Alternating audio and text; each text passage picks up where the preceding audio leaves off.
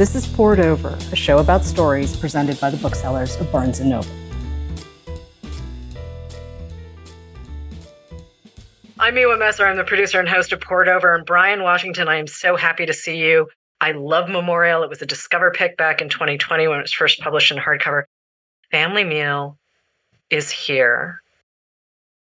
And I have so many questions, and we're going to cover so much ground. But most importantly, hi, it's really great to see you. Likewise, yeah. Thank you so much for having me on. It's a big joy for me.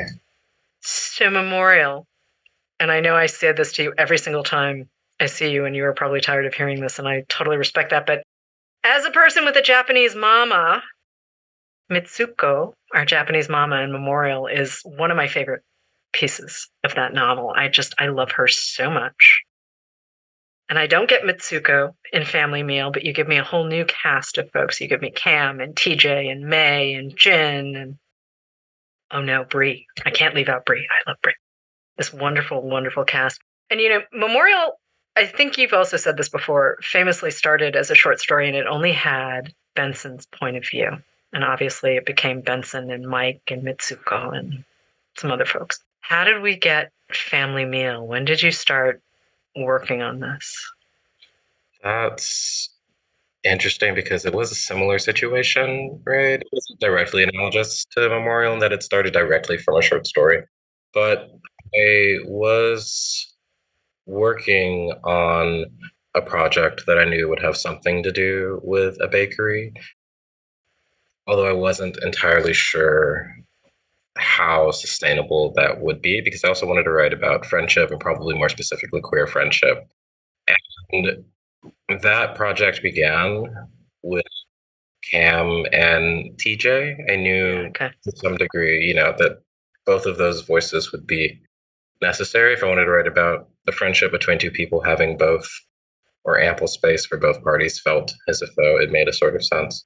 I kept running into a wall where there was a emotional plateau that kept hitting something that's really important to me when I'm writing about characters that are from marginalized communities or underrepresented communities is not to lean into tragedy, not to lean into trauma, because so often that is the only light, primary light at which these characters are seen. And I extremely did not want to do that. But I also found that it was challenging to tell this particular story about two friends who are trying to figure out how to make a friendship work, but also just right. how to make their respective lives and situations work with one another as they've changed over time without alluding to the challenges of the times in which they were living. And when I introduced Kai as a voice, or more specifically as a present tense, that's when the entire feel of the novel began to shift. Began to feel more honest going forward. Okay, I get that. I get that honesty piece. Luis Alberto Urrea describes you as a one man border eradication crew. And I love this because when I'm reading your work, I get everyone. I get the world. It's not just this tiny corner. And it's partially Houston. And I've only been to Houston a couple of times. I like what you guys are doing there. It's really interesting and fun and smart, but you're also wrestling with a lot of the same things we are on the coast gentrification and opportunity and queer spaces and what those mean and family, of course. I mean, family, it doesn't matter where you are. But can we talk about how Houston informs family meal as well because it's it, Houston is Houston and Osaka are both characters, obviously in Memorial, but Houston, we're grounded in Houston in a way with a little side bit to Los Angeles and a bit of New Orleans, but Houston is a much bigger presence actually in this book than it is in Memorial. I felt at least. Yeah, that tracks for me as well. In what felt interesting to me and what feels interesting to me is the way in which a neighborhood can change, right? Like the physical characteristics of that neighborhood can change. The business that you frequented for 20 years can disappear. The taqueria where everyone was really nice can dissolve overnight. But the emotional landscape is a little bit harder to disappear, right? You'll still feel at least an iteration of things that had occupied you or preoccupied you in a given space. And there's a neighborhood in Houston, Montrose. It is the, the city's canonical neighborhood, more or less. And there are a number of significant changes that have occurred in that place over time, in that space over time, largely by way of money, largely by way of development. But in either case, the physical landscape of that neighborhood has changed, but also the less tangible bits, which is to say, who you literally see occupying these spaces, who feels welcome in these particular spaces, even though the neighborhood is brandished and is lauded as being a queer space. The question of who is allowed to occupy that became one that was of paramount importance to me, particularly as we were entering a phase of the pandemic where folks were like out and about and again and comfortable being around one another. The discrepancies of which demographics were able or felt comfortable in these spaces were really loud. And even, you know, in a city like Houston that is deeply diverse. So much of Family Meal is me working through the question how queer spaces can change. You can feel welcome in a space that lauds itself as queer, and how we ourselves are changed by way of spending time in these spaces. And I'm thinking predominantly of queer spaces and family meal, but I imagine that's something that is shared by most anyone. If you have a place that made you feel joy, or you had a place that made you feel quite challenged, or if you have a place you experience first love, or you have a place where you experience betrayal and so on, like that emotion stays with you in that space, even as you change. You know, so seeing the way in which that push and pull impacted each of these characters as they navigate their own relationships felt really important to me. And it also felt as if though Houston was the city that I wanted to try and pull that off of. I'm thinking of actually Colson Whitehead's Colossus of New York. Listening to you talk about Houston, right? Like it's it's his map of how New York has changed. And I've been back in the city for more than a minute now, and the changes I've seen. And that I, I was here as a kid, and then coming back, it's been wild. And also watching Los Angeles change in sort of the last 20 years has been. There's a sense of loss that I wasn't necessarily expecting. And I don't know how much of that is age and how much of that is watching the shifts, right? Like, mm. there's some really great changes that have happened in Los Angeles, and there's some where I'm just like, what is, we are barbarians. What is going on here? And it does have to do with money, it has to do with housing, it has to do with all of the messy pieces that no one right now seems to have a very good answer for. Okay, let's take the evolution of the East Village in New York for a second. Like, it used to be Alphabet City, it used to be a very different place, and now, you know, it's more touristy than it was, but not as touristy as maybe the West Village. It's wild watching the evolution of downtown New York. But for me, when I'm reading your sort of emotional map of Houston, I bounce back and forth between thinking your characters want to be there without a doubt and thinking, oh no, they really want to leave and they haven't figured it out yet. And I'm wondering if that isn't just part of the the narrative tension, right? Like, but is that also part of you? It's absolutely part of me. You know, I mean, I think that I'm someone who has a deep love for Houston, like a deep love for the city, but it is not a love without ambiguities, and then it's not a love without challenges, and it's not a love without a cognizance of the many different ways that the city can just be really tough for folks, right? And this is even before getting into like the Texas of it all. Right. Right. I think that while I was writing Family Meal in quite a lot of ways, Cam felt like a character who was looking for a home. And TJ, at the outset, at least felt like a character who was looking to leave home. And it was interesting to me to take the same place, the city, mm-hmm. Houston, and to make a map of it across the narrative, sure, but also to make a map of it across each of these characters' respective emotional arcs. TJ is ultimately someone who is comfortable where he is and to or is pushed by Cam is pushed by the many different folks that are in his ecosystem of relationships to find it in himself to really ask like what do I want?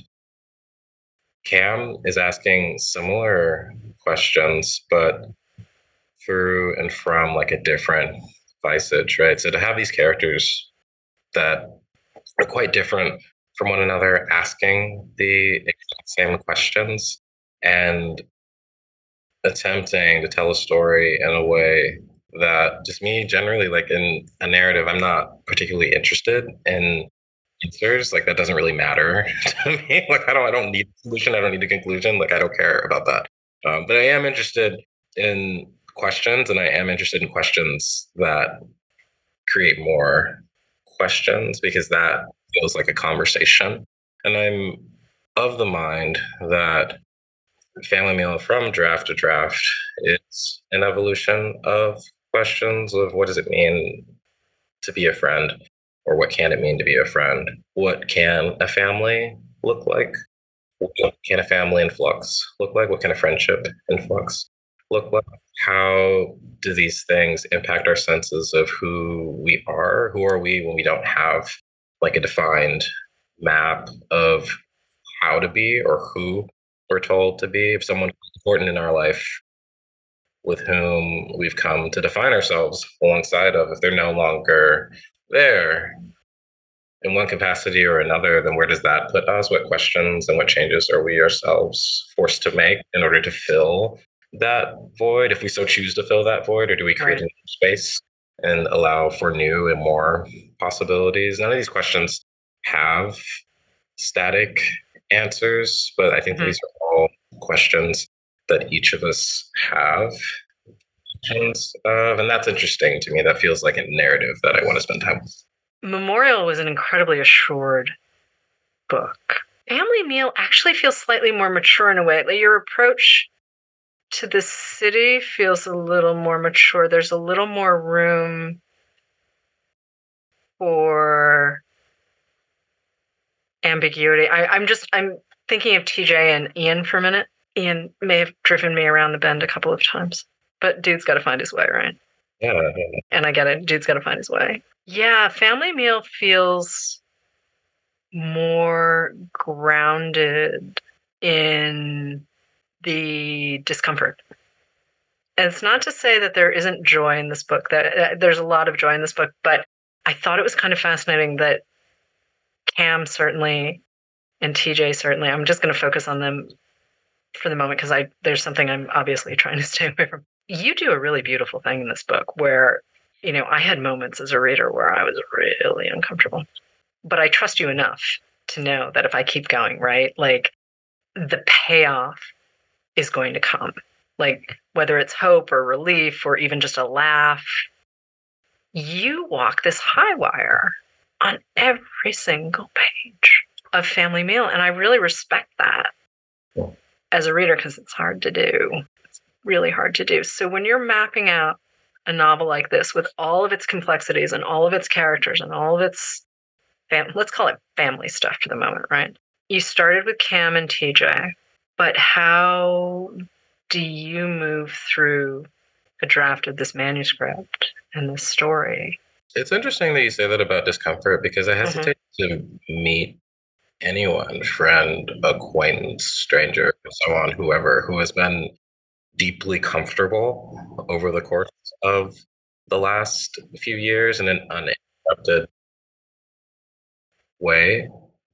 I think that for me, a part of what makes writing interesting, a part of what makes narrative interesting, because for one thing, I'm more of a reader than a writer. I would always rather be reading. So it actually takes quite Okay. a lot to get me to sit down with a project and write it myself. If I'm writing something myself, it's because I would like to read something and I do not see that iteration of that thing there. But a part of what Mhm. makes or what made this particular project both deeply challenging, also held my interest to write over the course of, you know, two and a half years or so, was that with each book, to some extent, I'm interested in testing the bounds of like what I can do or what I feel that I can do and put on the page and stretching that a bit. It looked a certain way for Lot, that looked a certain way for Memorial. So that by the end of my writing that book, I felt as if, oh, okay, like I have done an iteration of the things that I think I can do at the level that I think that the story necessitates. But for family meal, the wall that I kept running into and the initial drafts of this narrative about friendship, of this narrative about how our senses of family can change and our senses of comfort can change, our senses of what it can be to be okay can change was that I was deeply reluctant myself, as uncomfortable as the last few years had felt, to lean into that discomfort or to even acknowledge that discomfort to some extent for fear of those challenges, whether they were structural challenges, whether they were challenges permeated by the state, whether they Mhm. were emotional challenges, overrode Mhm. the questions of community and of friendship and of hope and of possibility for these characters. Mhm. I think the turning point for me was realizing that that Venn diagram is, you know, a circle in and of itself, right? Like all of these things make up our experiences on a daily basis. In some ways, the challenges really exacerbate the moments that we do feel euphoria or we do feel joy or give us something to lean toward as far as like possibility and hope is in our concerned. So for family meal, much of the drafting, I was just like, how much can I fit into Yeah. you know, like can I continue to fit more things Yeah. into this, right? And as I drafted, I would watch it expand the scope of experience, and so it felt as if though there was room for more.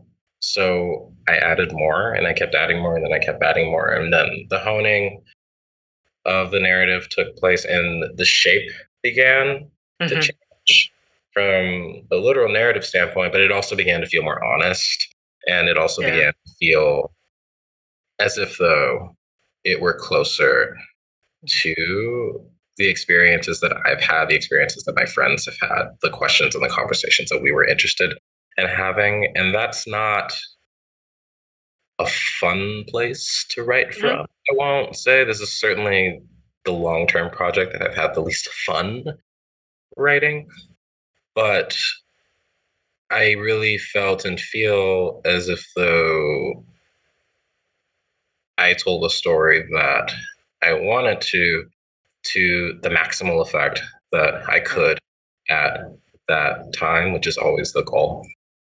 I felt like I was reading something really fresh and new. You just said this earlier in the taping where you were talking about writing the thing that you just didn't experience, right? And you wanted that thing, and so you wrote it. You put Cam through some stuff, and TJ to an extent as well, but Cam really has an arc that I haven't really seen in a while in fiction. I mean, he's got some stuff going on with food and booze and pills, and readers will find out where that all kind of stems from. But it was interesting to see that in a really modern narrative. And TJ also, like his arc, slightly different from Kim's, but same thing. It's like, huh, you're not going to make it easy for either of these guys. But seeing TJ figure out who he wants to be with, right? And here's this younger kid. Well, I mean, he's in his 20s, but it's not a storyline that a kid like him always gets, right? And so I kept being surprised by both of them.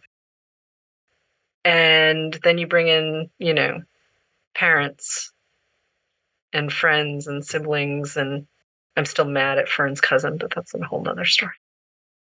she didn't have to do that. You know, how much money do you need? But seeing how all of it comes together and how much similarity there is to a certain extent, but Cam and TJ can't see it. As I'm reading Family Meal, I'm doing sort of the mental math on the craft, right? Because you never get heavy handed and you're covering some like grief and identity and you know what a mature relationship may or may not look like. It's like what do you have to get out of your system right? Like i am deeply grateful apps were not around when i was younger. Like i can't even imagine the horror of the apps but watching these two kids figure out and again by kids i mean these guys in their 20s but they seem really young in ways that actually mike and benson didn't I don't know. And is that because Mike and Benson were a couple living together, even though things were not going well? I don't know. How do you feel about sort of where these sets of characters fit on a continue a Bryan Washington continuum?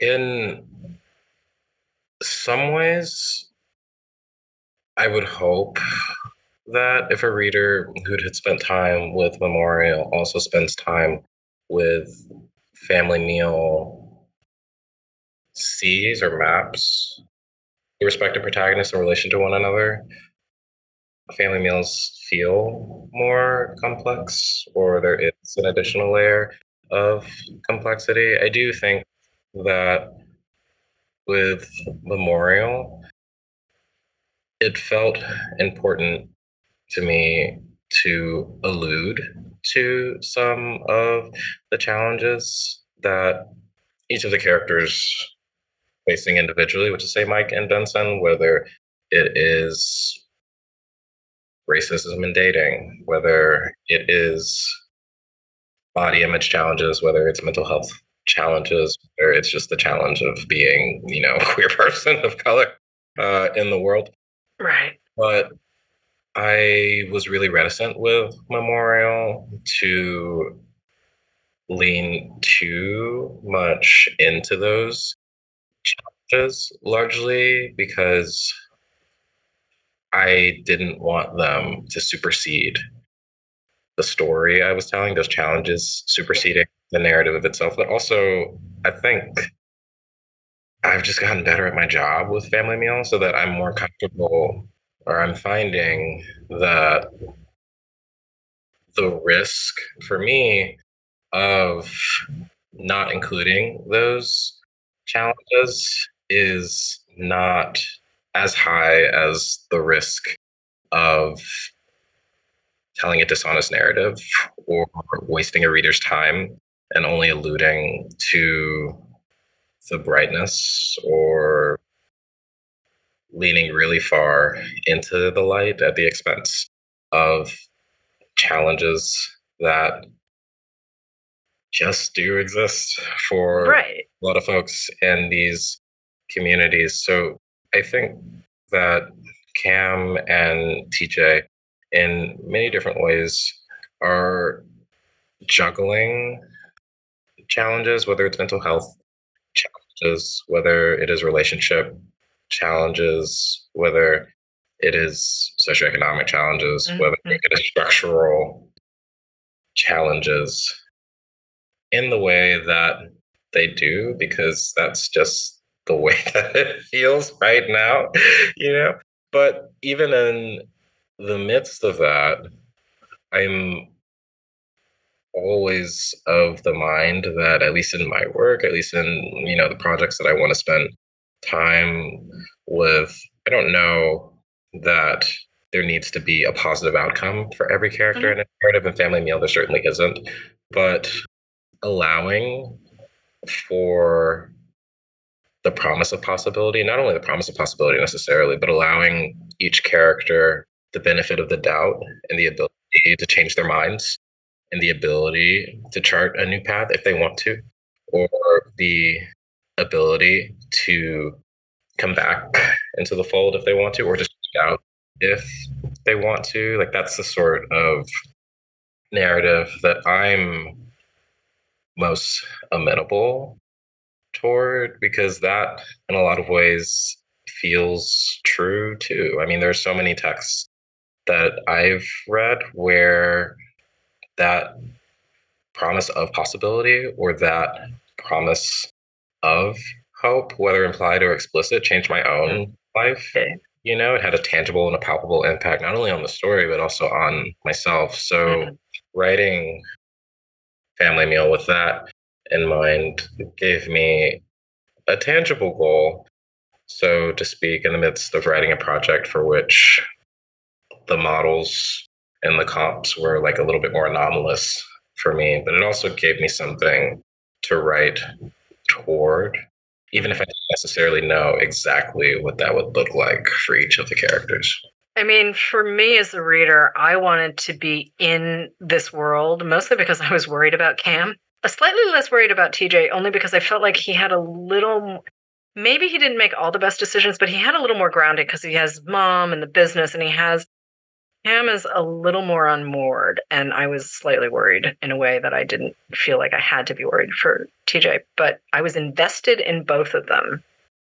And I was invested in wanting to know that someone might be okay isn't the same thing as wanting to read a happy story where you know things are going, right? Like wanting someone to, like, we all meet people in our lives, you know, actual off the page people, right? Where you want them to be okay, but mm, you don't know if it's going to happen or not. And really, it's out of your hands. Like everyone's an adult here, right?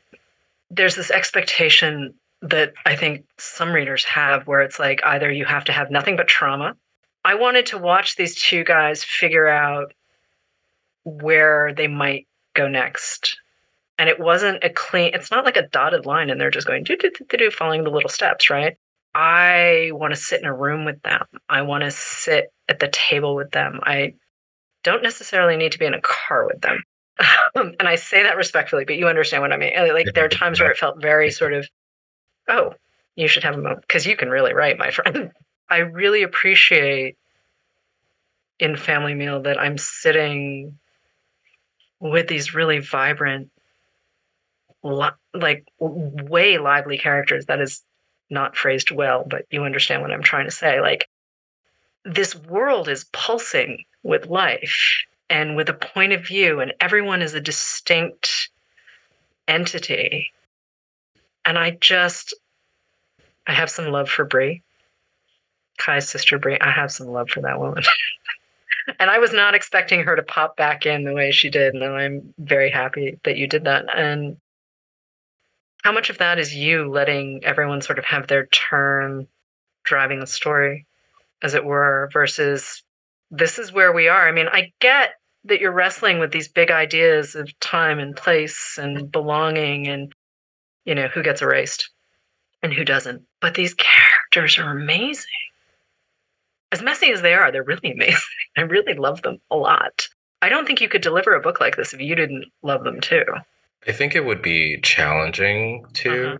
Right. I okay. that when I was working on the novel, and you know, particularly when I was starting Family Meal, the characters were more akin to types than actual people, okay. which is to say that I was hesitant to allow room for that messiness, and I was hesitant to allow space for characters to make mistakes or more aptly to make the sort of mistakes that in the US at this time it can be quite difficult uh, to find your way back from. But I found myself eventually asking why I felt so hesitant to do that because these things were too close to life as it's actually lived? It because this would make for a narrative that on the writing end at least would feel unwieldy unwieldy because I didn't know where it ultimately would go. And with those questions in mind, I found myself noting that, you know, that's more often than not the sort of book that I want to read, you know, yeah. the narrative that does feel. So it is akin to actually maybe having happened to someone. The narrative does feel as if though I don't know where it's gonna go. I don't know what these people are gonna do. And I just hope it works out for them. Right. Like I feel so strongly for them that I hope that they're mm-hmm. able to find a way to make things work out, even if I don't know that they will. That's the level mm. of investment that I really hold dear with any text that I'm reading. Mm-hmm. And it became important to me eventually to try and map that for these characters, and particularly characters who were thinking of Cam, TJ, Kai, and Noel mm-hmm. specifically, that didn't and don't have concrete, palpable not models at arm's length for who to be or how to be. Something that, you know, I talk with my friends like a good deal about, particularly the queer ones, is a way in which like a lot of our models that like we have access to for what does or can it look like to be us in our late 30s or early 40s or early 50s or early 60s and so on. Like what does that look like? Like can we see it? Can we see that trajectory? Like quite a lot of us don't and can't for a multitude of reasons but the question still remains for us right? Like what does that look like? What can it look like uh, even if you don't have a model for it um, that doesn't excuse the fact that you know you're in that situation yourself. And that was the situation that so many of these characters were and so it felt like a really unique challenge for me at least the ability to like superimpose a lot of the questions that are immediate for me and the folks I care about and the communities that I care about onto these characters and to see where it led them, mm-hmm. right? To see where it would ultimately take them because I didn't know, but probably crucially, at least for me on the writing end, like I actively wanted to find out, like I wanted to find yeah. out, and I found that when and if I'm able to translate that want, that desire of wanting to see like how something is going to end onto the page, then it's much easier, I think, for like a reader to also mm-hmm. have that want and that desire.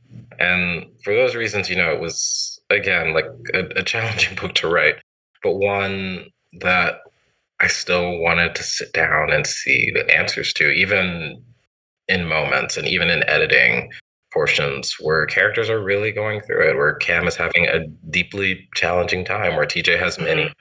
questions that have blurry answers if the answers mm-hmm. are present for him at all in moments when Kai is volleying between what possibilities he thinks he has in his life and certain realities that really lay themselves clear for him that he has control over some others that he doesn't. Even right. you know as i was juggling you know that i still wanted to see how it would turn out. And that i think and i would hope is something that you know the books that i most hold dear is also present for those authors yeah can we talk about some of those books for a second because I'm also getting dangerously close to blurting out something that happens between two characters that made me very happy. And I'm just going to say it was a moment between Noel and TJ where they're talking about vaguely the future. And I just, I really loved that snappy exchange between them. I'm like, yes, please, more realness, right? More of this, like, we don't know. It, yeah, you did a really nice thing with the dialogue. So I'm not giving anything away. It's just a really nice moment. But I do want to talk about literary influences because I feel like you have a really clear voice. I've read all of your books and you have a very, very clear voice to me. But I do think you pull influences from many, many places. And I, I just want to hit some of those. You mentioned it a little bit earlier.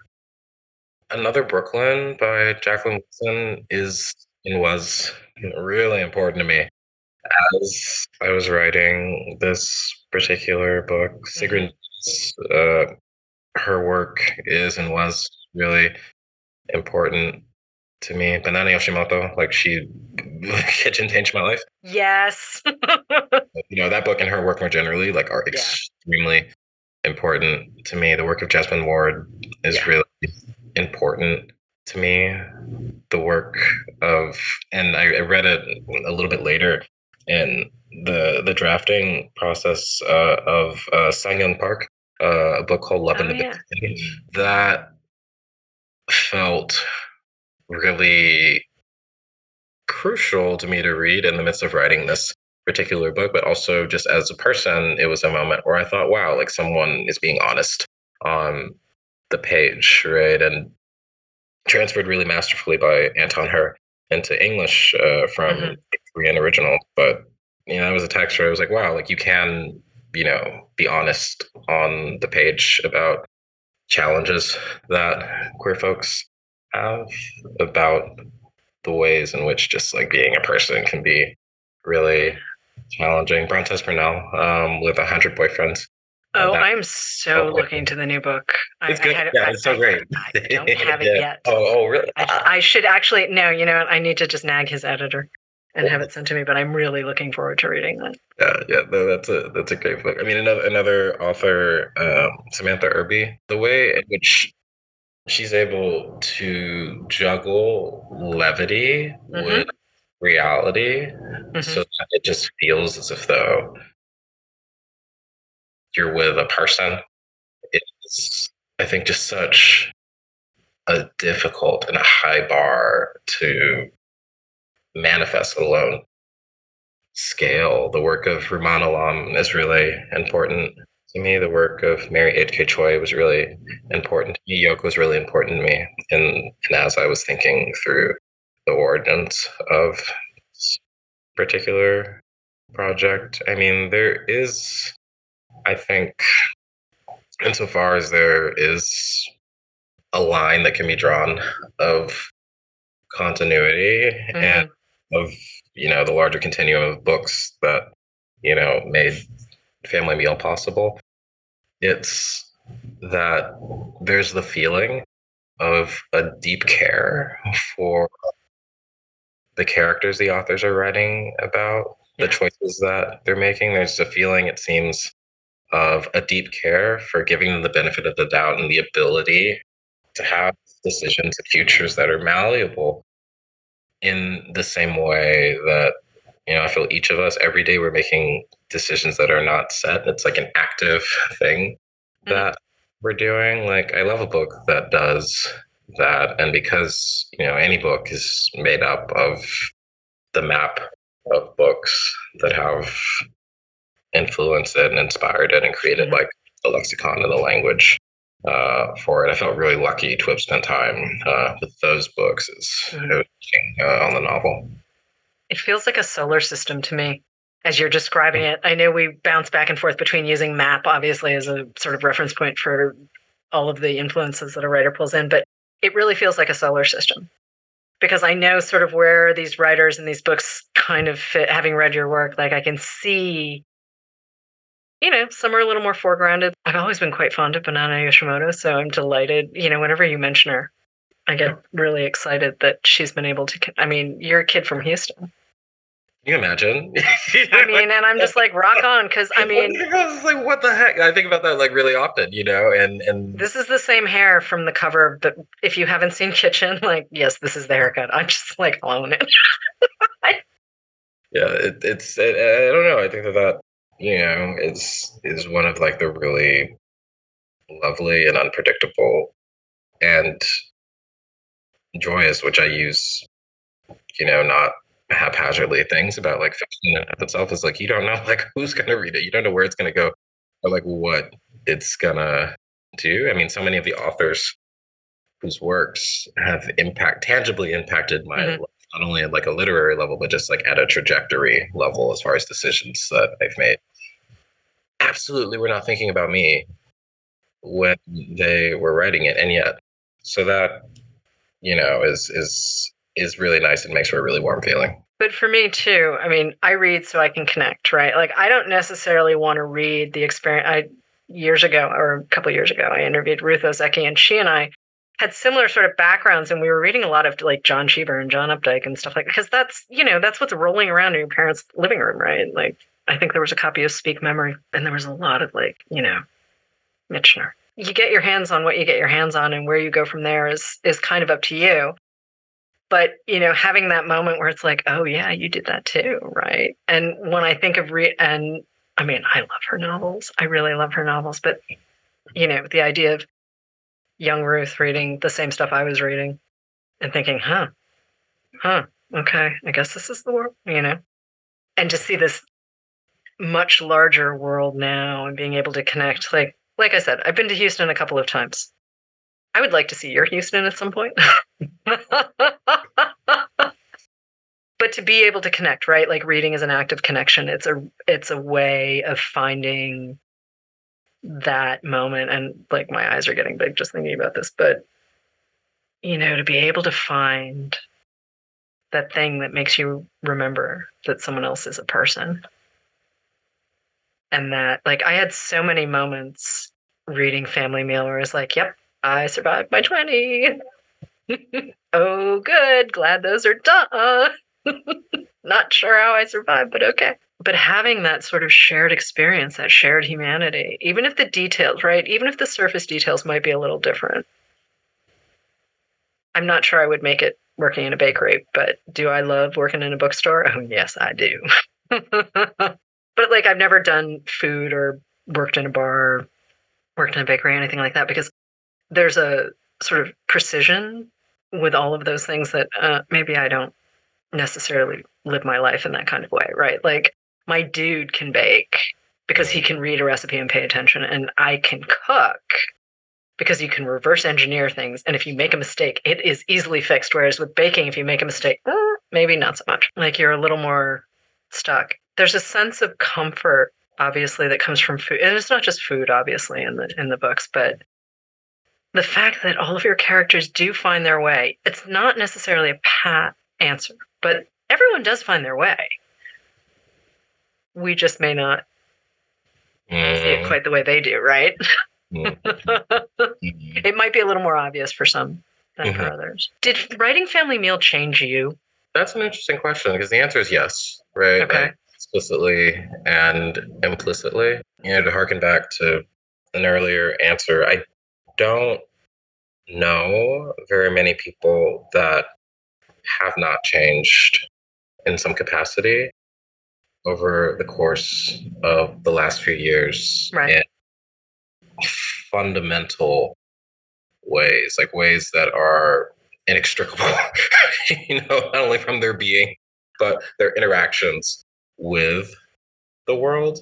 To lay it into more concrete terms, perhaps one way of talking through it is that I began a version of Family Meal at the very beginning of 2020. Like, oh wow, a version of that in mind, and I'd okay. gotten about 10,000 words in that I was comfortable with and that I thought made emotional sense, that made structural sense. Okay. And in the fall of that year, so much change had occurred, not only for me, but in the world around all of us. Many of the rules that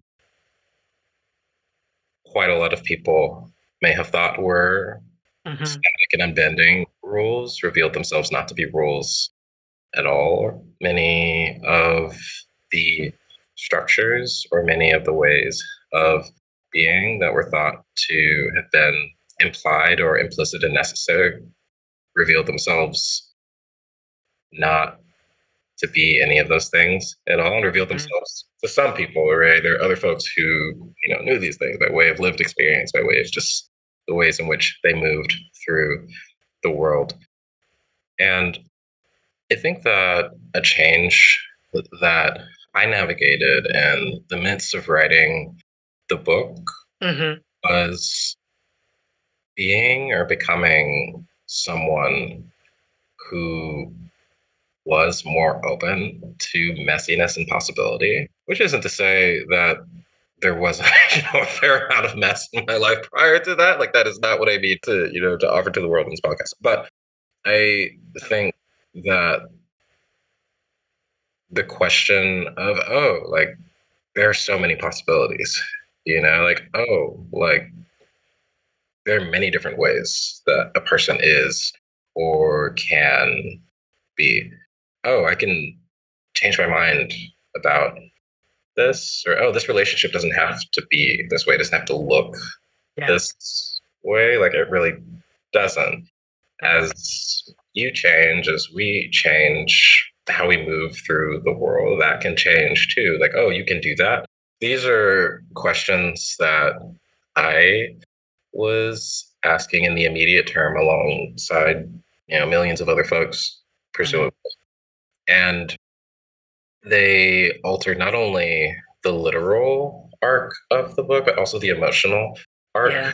of the book and it was only after one that you know i recognized that these are questions that needed my attention in my own life to say nothing of the negative in and of itself that i was able to return to the mm-hmm. project mm-hmm. with the sense that oh okay this is actually honest right in initial drafts like not really thinking of like is this good or like is this bad at those initial stages but like oh like i can see the world as i've experienced mm-hmm, it mm-hmm. the folks around me and the communities that i care for whether they're shared or parallel to mine right like oh this is something that feels as if though you know it is honest in that way and i think that that is the point where i thought oh, okay like this i see what this could look like and i see what i want it to look like and i know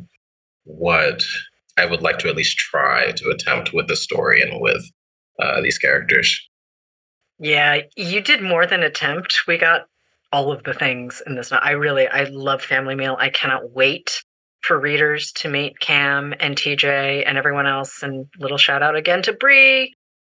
She's great. so glad that you, that you mentioned her and that you know you're giving love to her because she was a really important character to yep. me to try to give her the arc that she ultimately has.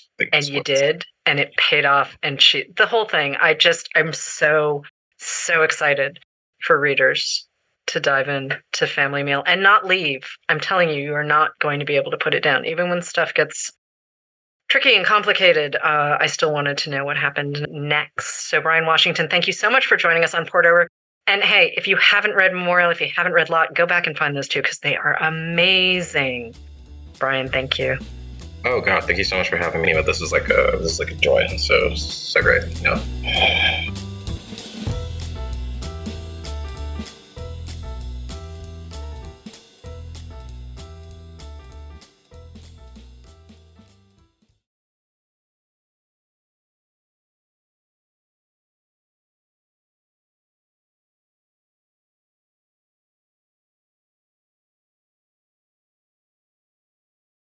I'm Miwa Messer. I'm the producer and host of Poured Over, and I've really been looking forward to this show. Curtis Chin is a documentary filmmaker. He's also one of the founders of the Asian American Writers Workshop, which, if you know the AAWW, they are a fabulous resource. If you don't know them, you should know them.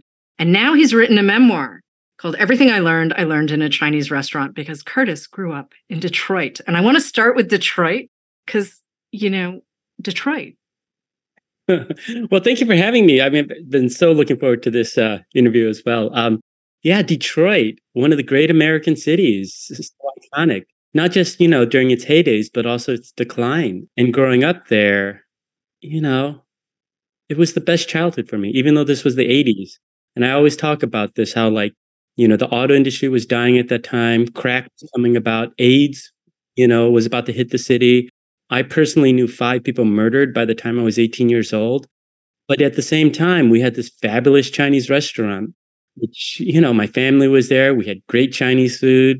I just loved my childhood. And, um, you know, I think that sometimes Detroit gets a bad rap. And so definitely one of the things I wanted to do with this book was show a different side of it is that, yes, we did have a lot of um, difficulties uh, in that era and continue to have difficulties. But at the same time, it's still a great American city. It yeah. is. I spent a couple of years in Chicago. I grew up on the East Coast and I spend a lot of time in Los Angeles now, but uh, I spent a couple of years in Chicago. And the Midwest is a very different place. It is yeah. very, like, I spent all of my childhood sort of running back and forth between Boston, New York, and DC. Yeah, Chicago was an eye opener for me. So whenever I get to talk to someone who grew up in the Midwest, I'm kind of fascinated. We're weird creatures. You know, it's really interesting because, um, you know, oftentimes you're asked to, to, define who you are, like what kind of writer are you, right? Like a gay writer, an Asian writer, whatever. And to me, a large degree, I think of myself more as a Midwestern writer. Yeah, let's talk about that for a second because I I know you've been sort of floating around this idea for a bit, and I think that's really important. You know, oftentimes when you think of the Asian American experience, you think of the West Coast or the East Coast or Hawaii. You don't really think of these flyover states, and you know, for my family, which has been there since the late 1800s. Right. I mean, I jokingly say that, you know, my grand, my great great grandfather had gone from Canton, China to Canton, Ohio, you know, before realizing there weren't Chinese people there and then moving up to Detroit.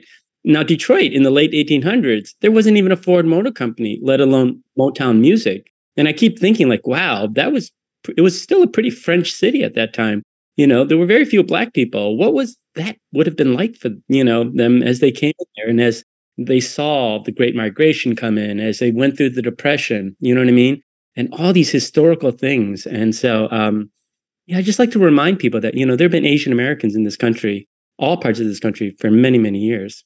You know, when you say your family's been here for 100 years, um, it does make me think of Ava Chin's Mott Street, her family similarly has been here for you know 100 plus years same thing. And yeah people forget all the time that yeah, asian america has been a thing. And yeah okay it took us a minute to get organized. And also you know my family my mom came to the states in the 60s and my dad has always been here. His family's always been here. Yeah so our experience is slightly different. I i really i so appreciate families like yours where you've got this like really long history because I'm still like technically I'm still first gen on one side of my mm. family, you know, and um, having those connections is just kind of a beautiful, gorgeous thing. I'm also thinking of the Family Chao, that novel by Lan Samantha Chang, yeah. uh, similarly set in a Chinese restaurant, um, only in Wisconsin instead. Like I think about my, you know, the fact that my mom's grandparents are buried here in America. You know what I mean? I mean, that's just kind of cool that, you know, that that's where our roots are. They're that deep. Okay, all of your siblings have names that begin with C, which I kind of love, but at the same time, like in our house, probably we would all just get called by the wrong name. And there were only two of us. but other Asian families did that too. Like my husband is Korean and Right, yeah. they did it. Oh, I had no idea. No, we were just so my brother actually has an Anglo first name because my parents were like, Yeah, you know, Japanese men's names probably a little harder to spell in the US. And I'm like, Okay. Oh, really? Oh, there's so many. It was. It, it, um, it was also a really long time ago in Massachusetts. Oh, okay. I think the world has changed a little bit. Okay. I do want to talk about your parents though, because your mom and dad got married when they were very young. Hmm. They went from mainland China to Hong Kong, which at the time is a really big leap, right? Like this is in the 60s that your parents are doing this. And you've well, got other family that's already here, right?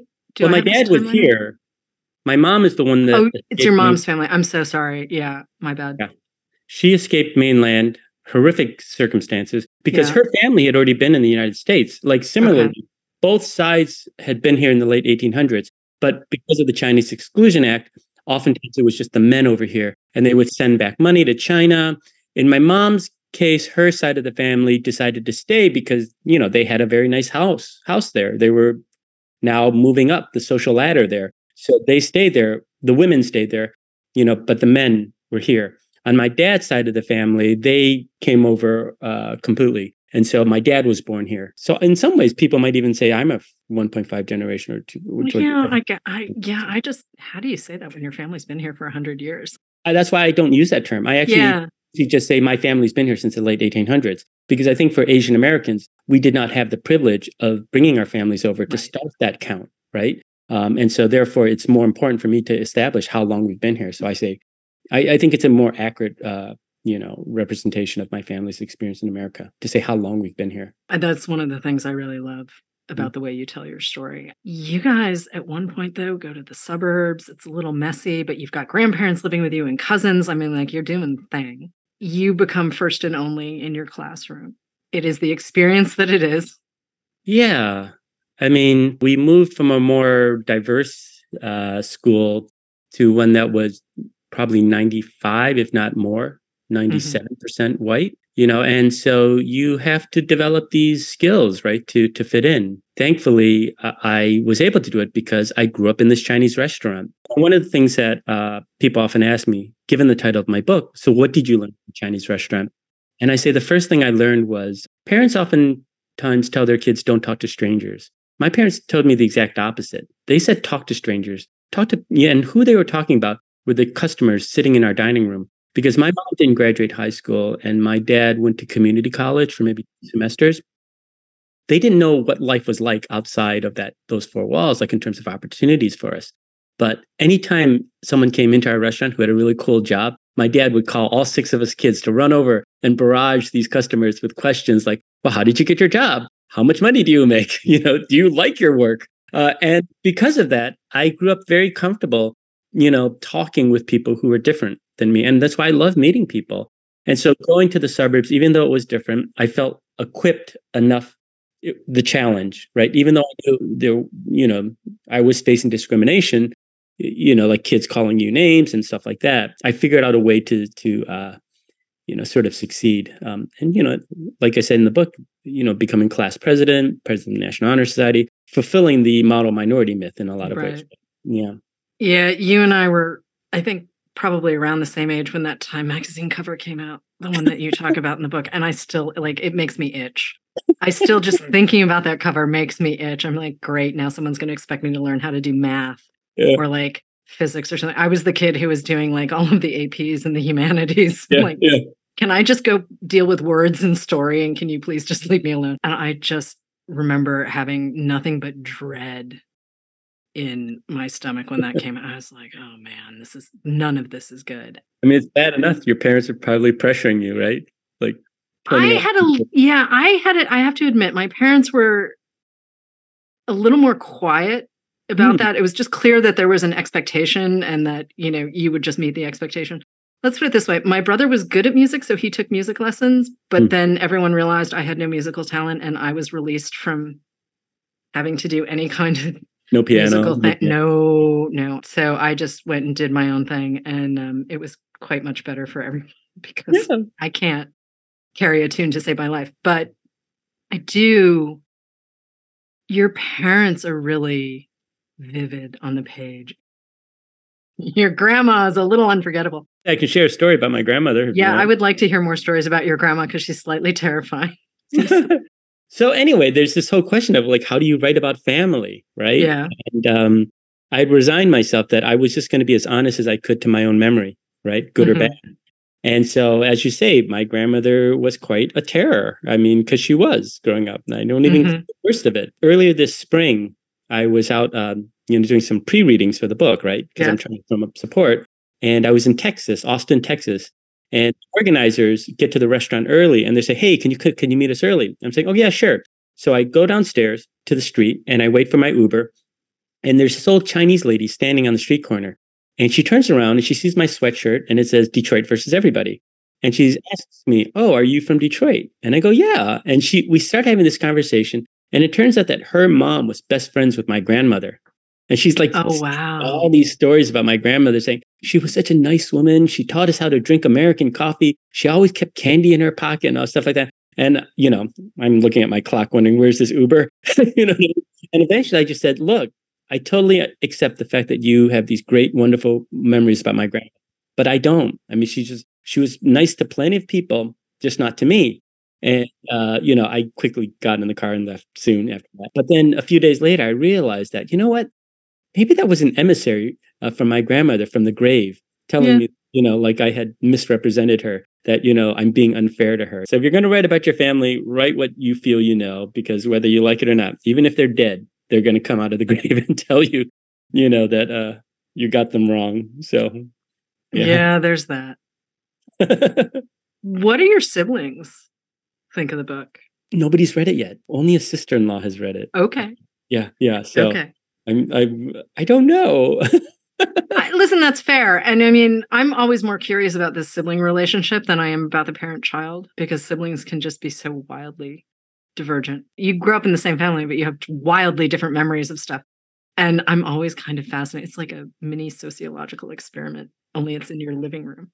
and you become completely different people. When I announced this uh, book sale to my family, you know, on a Zoom session immediately after, uh, one of my siblings texted me right away and said, "You made me the villain in the book, didn't you?" Oh, wow. Okay.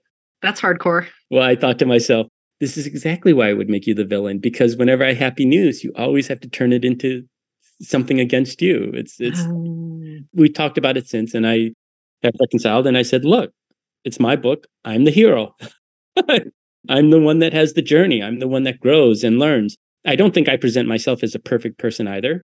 Oh, you definitely don't. That's one of the things I appreciate because I mean, I was not expecting you to say, well, I'm a baby Alex P. Keaton from Family Ties, only I'm Chinese American. Like, Yeah. I, you were a baby Republican, which is totally, you know, it makes perfect sense for where you were growing up and everything else. But I wasn't expecting that at all. And watching that sort of pathway from you being, I'm going to assume you were not wearing bow ties. I could be wrong, but I'm going to assume. Sorry. Oh, you were. That's adorable. Sorry. That's adorable. Okay. so you had your thing, but you're, you know, high achieving in class and you're class president and you're doing all of these things and you're also working in the restaurant. Mhm. Let's not leave that out. So you're doing all of this stuff and trying to figure out sort of who you are and where you fit into things. And then we have Vincent Chin and the murder of Vincent Chin. How do you process all of the stuff that you're trying to do as this member of the model minority, right? Which is a phrase we didn't even choose for ourselves, right? Like it was applied to us. You're essentially doing it though. I mean, you're rocking your life and everything else, but Vincent Chin. I think that part of the reason why I was Republican is because one of the accusations against Asian Americans back then, more so, maybe still today, was that we're not very loyal Americans, right? That we we have divided, you know, allegiances and things like that. And, you know, I was going to prove otherwise. I was going to was going to out American my fellow and basically wrap myself around this patriotism. Um, and so it was a cover, and it did work in that area because the area that we eventually moved to was a middle class, upper middle class neighborhood, um, you know, and very Republican at that time. I mean, it's has since shifted, interestingly, but you know, back then it was definitely a, a Republican stronghold, and I fit right in that way. Um, and then, as you mentioned, the Vincent Chin murder. For those people who don't know, it was a, a vicious hate crime against a Chinese American whose killers thought he was Japanese American Mhm. and they kill him with a baseball bat. And sadly, the uh, judge only fined them three thousand dollars. They never served a single day in jail. And it was a pivotal moment for me in my life because up until that point, I really thought I would just carry on the family business. You know, I, I would be a Chinese waiter for the rest of my life because it wasn't a bad gig. I mean, you know, my family was there. I had all the free food I wanted. I mean, it was a very popular restaurant. I think that one of the reasons why, and this gets into why, you know, it was so important for me to to find other writers to start a group like the Asian American Writers Workshop, was that um, you know when Vincent was uh, attacked, we found out the very next morning because you know Michael was his best man, um, and so I checked the papers trying to find out like what were they saying about it, you know, but nobody reported on it. Nobody reported on it for twelve days, right? Even when he was in the hospital, even when he died, no one wrote anything about it. So then one story appears. Okay, it was a good story, granted. Um, but then after that story, another 10 months go by for another story. And I honestly believe that, you know, if if more had been known about Vincent or even just the Asian American community in general, I highly doubt that the judge would have given that type of sentence. You know, if people had seen us as people or as members of the Detroit community, I don't think the judge would have done that. And so that's why it's been so important for me throughout my life to to uh, think about ways to uh, increase opportunities for people to understand who we are and where we come from in all its complexities. You know, so yeah, and I, you know, I grew up outside of Boston, and I don't remember when I first learned about Vincent Chin. Like, I don't remember not knowing mm. about Vincent Chin, but going back and looking at the media coverage, there's no way mm. I saw it. Like, so I don't know who told me about it or when I like, but I honestly don't remember not knowing about his murder and mm. and being really aware that the whole thing was just outrageous. But it's so weird because obviously we didn't have the internet the way we like we did not have the kind of information we have now. And it's really interesting going back and you did a documentary film um, mm. called Vincent Who and going back and looking at there's an original documentary you need touch going back and looking at it all these years later is the weirdest kind of time travel mm. if you're Asian American. And I remember seeing it when it first came out. Because mm-hmm. that's the beauty of living close to a college town.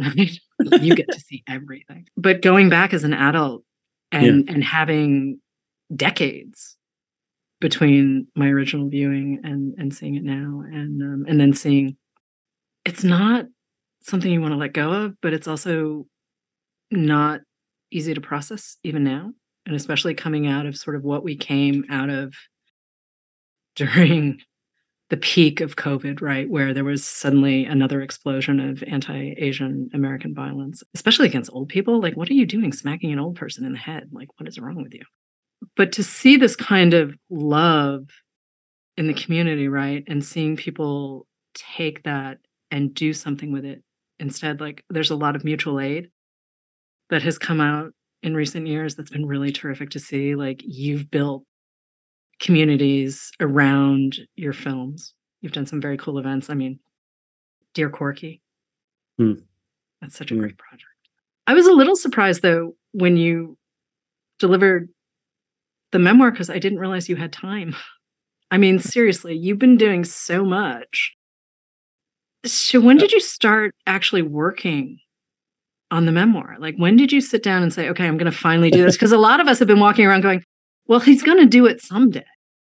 and then suddenly here it was. And it was kind of like, oh, okay. Oh. Well, thank you for those compliments. But, um, you know, actually, I sold it as a summer 2024 book. And they, they actually bumped it up after they got okay. my first job. So I actually okay. thought I would have more time to write the book. Oh, okay but it's a good compliment. Do you know what I mean? Um, yeah. That, that they really loved it. And, you know, I had been working on it. The way I sort of think about it is actually been working for a while. I've been working on a memoir for a while. About, about 10 years ago, um, I started thinking that I should write one because um, specifically my my siblings were having kids. And, you know, after my dad passed away, you know, my family, we all left Michigan and uh, they moved out all to the Bay Area. And when they oh, started, even your mom, even my mom, because oh, okay my parents were in a car accident, and sadly, uh, you know, my oh. mom couldn't continue, you know, on her own. she couldn't do business. Yeah. And so uh, my brother, who's out there, Chris, who's a doctor, um, mm-hmm. you know, was in the best position to provide that care for her. And so she moved out there. You know, okay. I had to go back home and sell the family business, the restaurant, all that kind of stuff. That's wow. actually, you know, when I switched and, and made Vincent Who, because I was looking for a personal project. And then, you know, when they started having kids, it made me start thinking maybe I should write some of these stories down because, you know, we have such a rich history of Michigan, you know, in our family, and these kids are not going to know anything about it. And so I started writing that memoir, and that took me a number of years. I did the typical thing of trying to find an agent, not having much success, get wonderful feedback saying they love the writing, they love the voice, they love the setting. They just didn't think they could sell it. And then what happened was COVID, right? uh, shut down the country. You had George Floyd being murdered. You had the rise of reporting of anti Asian hate crimes. And from that, I sat back down and said, you know, maybe I, I need to reimagine what my memoir would be about or should be okay. about. And that's when it became much more about identity, you know, uh, the coming out process, the Vincent Chin story. Prior to it, that first memoir that I was working on was just crazy stories about my my mean grandmother, my grandfather who ran the Chinese mafia. Do you know what I mean? Like uh, all just young kid stories. But um, you know, after COVID and and the rise of anti-Asian hate, I upped the age to cover high school and college. You know, when you're a little bit older, a little bit more cognizant of things, but it's also a more difficult memoir to write. It's not as mm-hmm. fun because you get into darker territories that you may not be ready or think that you need to sort of understand or, or to reflect on. Mm-hmm. Um, so, you know, so the version that you see is really the one that I started, you know, right around COVID. When I pitched it to those agents that that were close to signing me but needed a little bit more, I immediately got multiple offers um, from there. The stakes are higher. I mean, the the stakes are higher, and I do think it's easy sometimes for folks who are not part of the Asian American community to look and say, well, it's this monolith, right? And I'm like, um, actually, yeah, yeah. Hi, there's all sorts of parts to this community. And, you know, sometimes they all work together and sometimes we kind of look at each other and go, I'm sorry, what? I mean, mm-hmm. I really appreciate the fact that you really dig in on your coming out story. I mean, we don't get a lot of gay Asian American stories. Mm.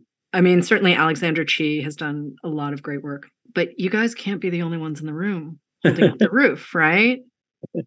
But I think it's important. I do like I think it's important for younger people to be able to see that it is possible you know, yeah. to have the life that you want to have wherever you might be. And sometimes I think that feels a little daunting, especially yeah. where, you know, the point we're at now in our culture and our society. And um, you do not leave anything out. Let's put it I think you're really honest.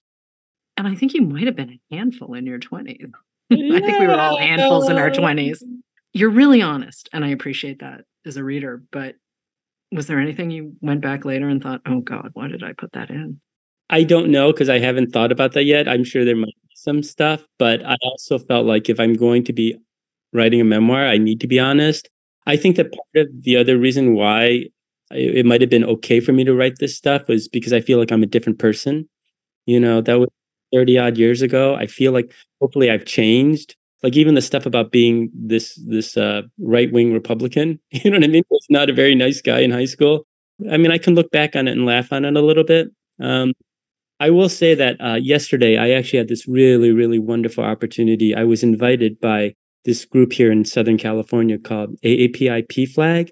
it's parents and lesbians, gays. Specifically, it's the only official chapter, right, which is specifically Asian American, and it was so wonderful um, to be in that room with all those people. And I deliberately chose a story about my mom, you know, uh, because I felt like uh, I wanted these parents of gay kids to um, rec- to to to know that we think about them you know we we are going through these tough struggles ourselves as we're trying to come out but we're not cog- we're not ignorant of the fact that they are also struggling too you know that, this is something that affects our whole family and i feel like maybe that's something that's unique about the asian american experience is that i don't know if it's stereotype or whatever but i feel like we think about the impact of our individual decisions on the rest of our family a little bit more right like in terms of the life choices that we make I think that's definitely true for some of our families. I mm-hmm. might not be that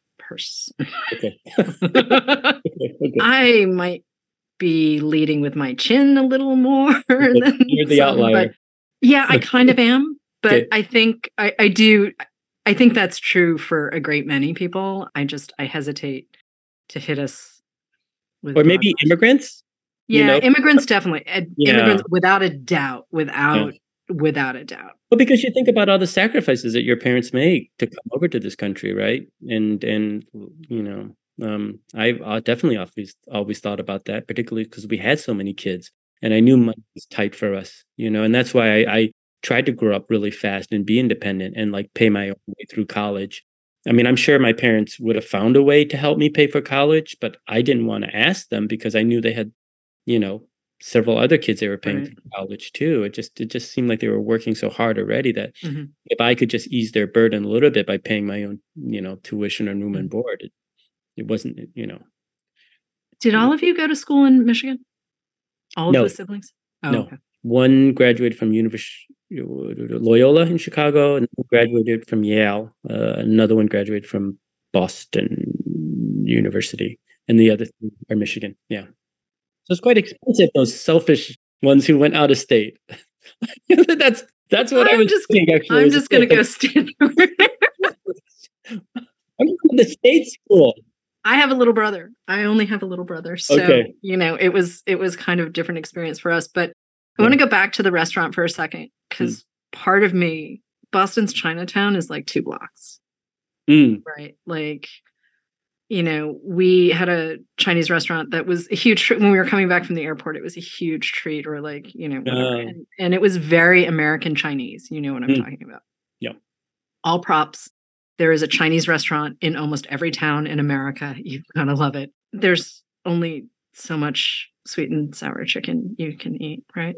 when it's done a certain way. So, but I want to talk about your family's restaurant because there's also one dish that you learned to make Mm. that I've never actually seen on a menu. So I don't know if it's like your family's thing or what, but I, we need to talk about the almond chicken. yeah, it's a it's a great dish. It's um people in Detroit like to claim as one of our own. And I- Okay, that's why I've never seen it because Yeah. it sounds amazing. But when we're in Detroit, I will take you there. It's a very simple dish. I mean, if you're, you know, it's it's comfort food. Basically, what it is, it's a, a breaded a fillet of white chicken, you know, um, deep fried, uh, served with a brown gravy with with Asian sauces in that, and served with a bowl of white rice. Now, there's a light garnish of crushed almonds and maybe a few slivers of pea pod and water chestnut, but it's a very simple dish. Every Chinese restaurant in Detroit area has it, but really, like you said, it, you know, a few scattered places I found it, but really, no, it's really a Detroit thing. You know, I was actually approached by America's Test Kitchen to do a, a episode of their podcast um, about that, and so that's what I'm working on. And doing that, I actually came up with a theory because my grandmother used to say that we invented the dish, and I, I just okay, whatever, because we were the most popular Chinese restaurant, in Detroit, right? Like I always tell people, guess how many? Ask people, how many egg rolls do you think we sold over the 60 years that we owned the business? And I always tell them we sold over 10 million egg rolls. It means you're a very popular restaurant, right? Yeah. So when they say that, I was like, okay. And so this dish, in terms of researching how it came about, the theory that I'm sticking with is that, you know, in the late 50s, Det- uh, the city of Detroit de- destroyed the old Chinatown, right, to make way for a freeway. At the same time, they destroyed this area called Black Bottom, you know, uh, Paradise Valley, where the African American culture was centered. And because of the destruction of those two neighborhoods, the two communities had to relocate and they found themselves in the Cass Corridor, another poor area of, of town. And when our restaurant relocated, they had to adapt the menu to have more dishes that were appealing to different communities. And a lot of the blacks, you know, were from the South, you know, as part of the Great Migration. And in some ways, I make the case that this dish sort of came about as a as a u- un- union of the two different communities now being side by side with each other because essentially it's it's fried chicken you know it's soul food good Korean fried chicken, good Korean fried chicken. I mean, Japanese karaage, like when that's done well, yeah yeah it's, no. it's all great. yeah no and it's a delicious dish that people would come in and order all the time and it's just like i really am surprised it just, just never really took over i mean took off i mean maybe uh you know maybe in a sec another life i'll do that i will popularize it Yeah, it's wild to me too, the way people respond to Chinese food in the state. Like it's very American Chinese here, unless you know you're at a specific kind of restaurant. And it's wild to me what I've been really fortunate and I've been able to eat like Taiwanese quite a lot. And Taiwanese is sort of this hybrid of Japanese, Sichuan, and Korean.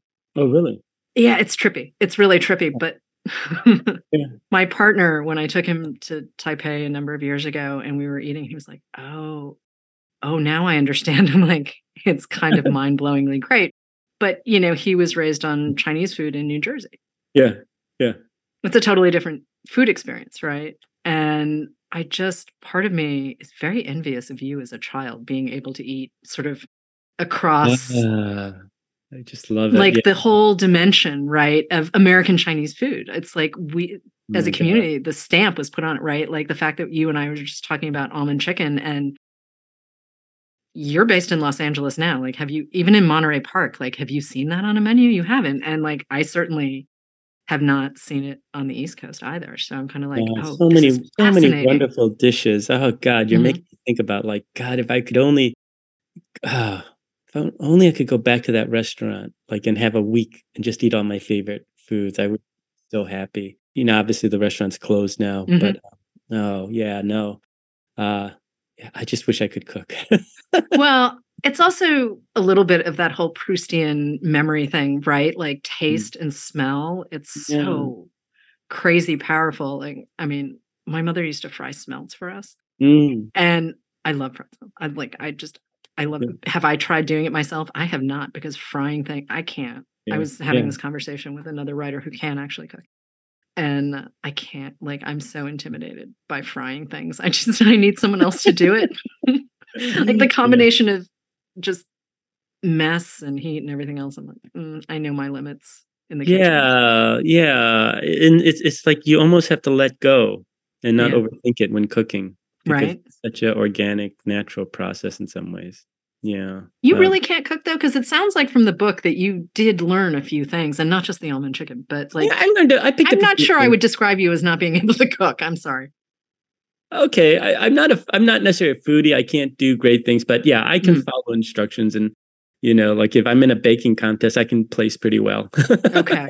you know i'm not totally terrible at it but it but this was this is one of the revelations in the book was that when i was growing up in the chinese restaurant chinese food was always about big family gatherings it was always about like you know craziness at the table people like Mhm. you know pulling at each other and stuff like that and that's what i always thought food was right um, but then when i went to college and i finally found myself oftentimes eating alone you know in your own apartment you know for a person of one you understand that there's a different way to sort of respect food too, right? And I think once I realized that food wasn't just about pleasing a large group of people, because that was my Mhm. problem cooking, is that I'd always try to like take into account what people like, everybody, and I tried to make a dish that was appealing to everybody, which ended up appealing to nobody. How does it feel after all of these years of sort of building community and being an activist? And I mean, all of these things are part, story is part of it, right? Like that's how we build community. That's how we get other people to, you know, start participating in new ways and all of this. But this is a really different way of telling your story. It's really intimate. It's really personal. it's about to be in the world, Curtis. How's it feel?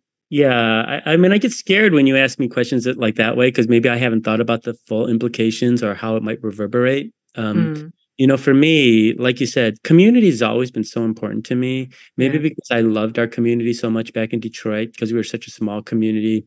When I saw negative things happen to us, it really hurt me. Um, and so I really always wanted to make sure that our community was strong um, and could stand up for itself. And so I've always, you know, been really active in, in doing things like that. And that's always brought me so much joy.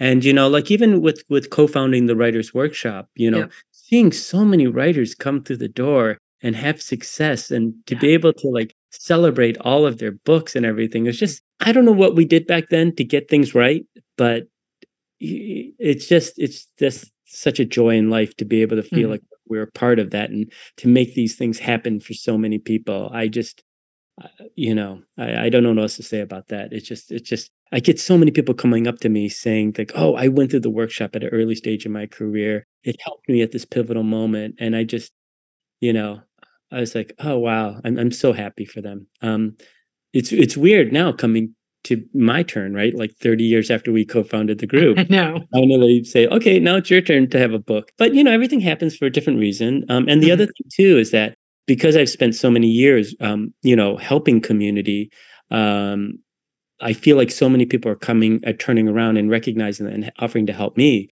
So, for instance, the organizers of Stop AAPI Hate hmm approached me and said, "Hey, we want to help support the launch of your book. We're going to throw an event for you in in Los Angeles." When does that happen, right? Like, you know, or like, you know, there's a group called the AAPI Civic Engagement Fund, a foundation that's some Asian American nonprofits uh, doing advocacy work. They want to do a launch, a pre kickoff launch the night before my book comes out for all their members. So it's going to be all these nonprofits around the the U.S. Do you know what I mean? Like members of it. And so, you know, th- that makes me feel really great um, because you know there's no way I, you can launch a book. And we talked about this a little bit before we got on the air. Is that it is so hard now to get people to come to readings and to Mm. like generate excitement. But I'm hoping, you know, I've got a 30, 40 city tour just in October and November alone. but so many of those um, readings have been adopted by local community groups Right. and local organizers who are saying, no, we're going to bring out the community for Mhm. you. And so they're estimating as much as 100 or 200 people at these events. I don't know if that's true or not. I, I, I, even if they had a fraction of those people, I'd be very happy, you know? I think when you get to see readers connect with Mm. books, regardless of where you are or what the moment is, it's it's always. I mean, I've been a bookseller for a really long time, and it is just so good to see. Yeah. And if there's six people in the room or a hundred people in the room, it's just it's so like you can feel it, right? Like Yeah. Zoom was a great thing, and and we were all able to do stuff during lockdown that it was helpful. It was really helpful, but you know when you're in a room and again you've done this you've you've had events for your films and whatnot like when you're in the room the energy is just Well, like I uh, said, the event yesterday, I'm still thinking about it. I mean, I think about those, you know, it was interesting because there was about maybe 30 or 40 people in the room. Um, many of them were immigrant parents talking about the difficulties they had, like in terms of when their kids came out, or or even more specifically, when their kids decided to transition, you know, um, and how difficult that was for them. Just being in community with them and feeling like, um, hopefully, presenting a positive role model to them in some ways makes them feel better because I was there with my husband, you know, who I've been with for 29 years, and for them to see a stable queer Asian couple uh, sitting right next to them who has a book coming out that's being celebrated, hopefully uh, makes them feel good. And so, you know, uh, that felt really, really great. Um, wait and you and jeff met in college right like you have briefly, been- yeah, yeah, yeah, yeah, But that's a It's- really i mean yeah, yeah. in the context of like you settled down relatively young which you know not everyone does i think it's adorable i think it's yeah, great yeah. No, we have a we have a nice, meet, cute story. You, we didn't immediately get together right away, but you know, a few years after I moved off to New York.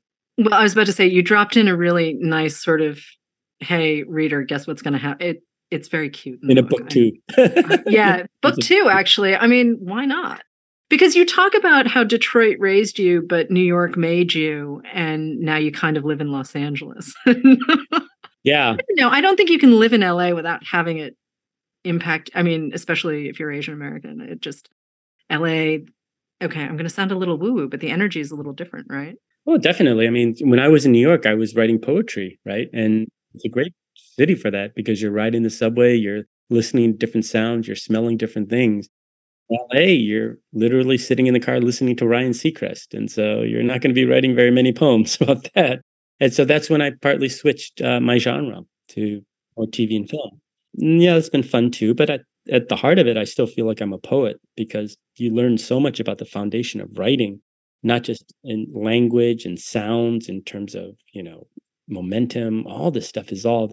And I always say to everybody, regardless of what genre you want to write, even if you want to be a grant writer, take a poetry writing class. You know, it will help you so much.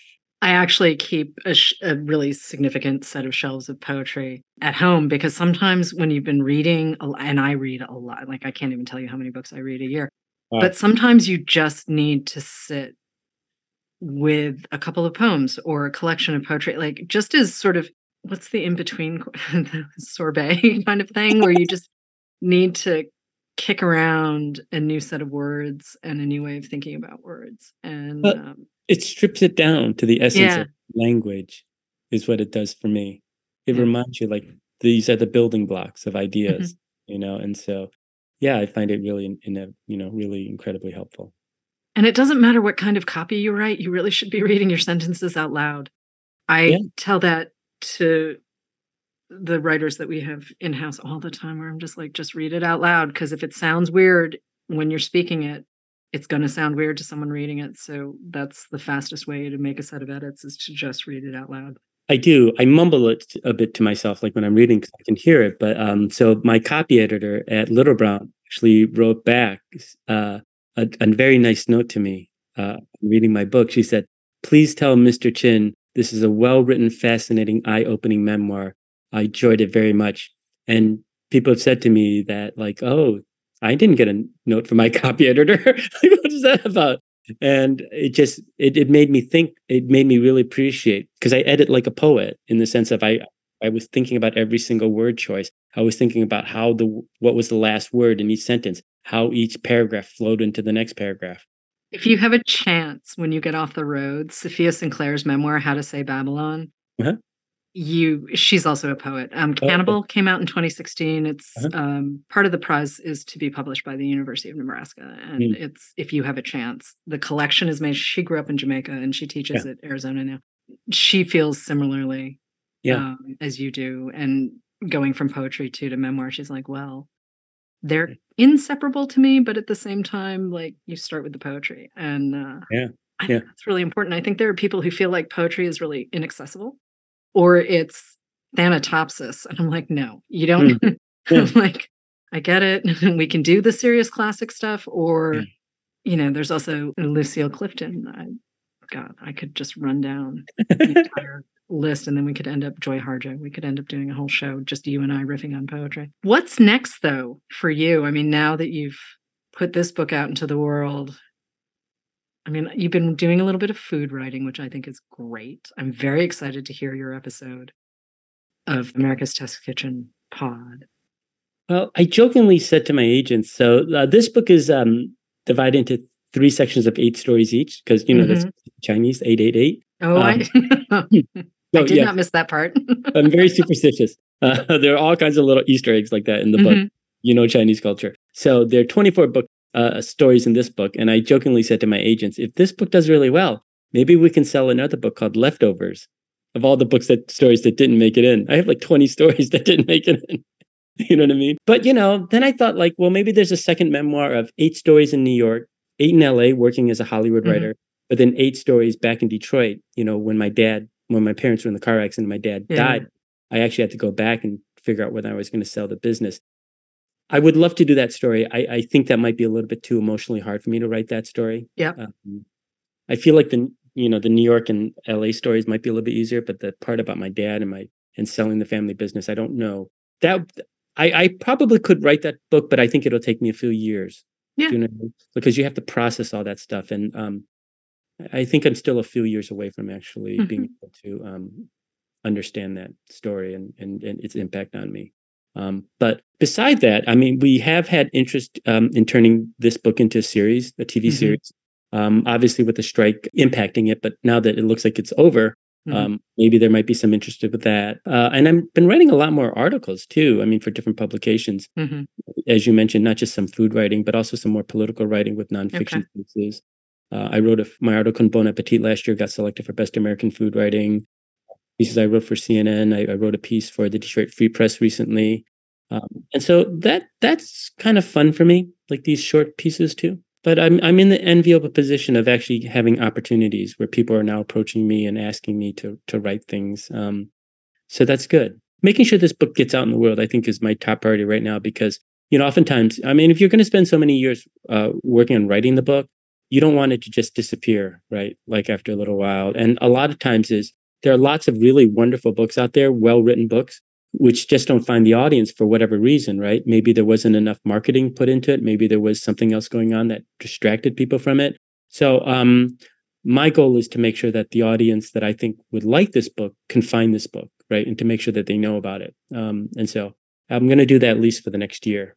So, but yeah, um, that sounds like a good plan. That sounds yeah. like a really and I'm starting to get interest even internationally. Like I already did five talks on the book in Germany and the Netherlands Mhm. because they already heard about the book, and I've got invited by the U.S. consulate in Shanghai to go do a reading out there. I don't mind traveling internationally if anybody wants to bring me out there. I think it all sounds like a very good set of plans. And, you know, two months on the road as a start isn't a bad idea. That would be a really good place to end, Curtis. But I know there's one other thing because you and I have been talking about this sort of in the background. You had a really specific reason for writing the memoir and wanting to publish it now. And I I'd like to take us out on that note if you're cool with that. You know, it really distresses me that we live in a very divided country right now. We have these silos where we don't talk to each other. There's so much anger. And I felt like, you know, Chinese restaurants are potentially one of the few places where you can go in and see someone from a different background, racial, socioeconomic, religious, sexual orientation, whatever. And maybe if you just took the opportunity, because you're in that same space with someone, to start a conversation, you know, that maybe, maybe that could give us an opportunity as a country to sort of come back together. I, I don't want us to avoid these very important discussions that we're having right now, right? It's critical that we do it, but maybe there's a way that we can do it in an atmosphere that's a little bit more learning and a little bit more, um, you know, positive. And so the way I sort of brought this up as my book is like, you know, come for the egg rolls, but stay for the talk on racism. You know what I mean? And I, I feel like if a small way my book can sort of help give people a point of reference to have conversations, then I feel like I've, I've done my small part in terms of being that patriotic American that I always want to be starting from high school. yeah. And as a reader of your book, you've done that. So I'm really looking forward to other readers discovering what you learned in a mm. Chinese restaurant. So the memoir is Everything I Learned, I Learned in a Chinese Restaurant. Curtis Chin, thank you so much for joining us on Poured Over. Thank you so much. Thank you for listening. Poured Over is a Barnes & Noble production. To help other readers find us, please rate and review the show wherever you listen to podcasts.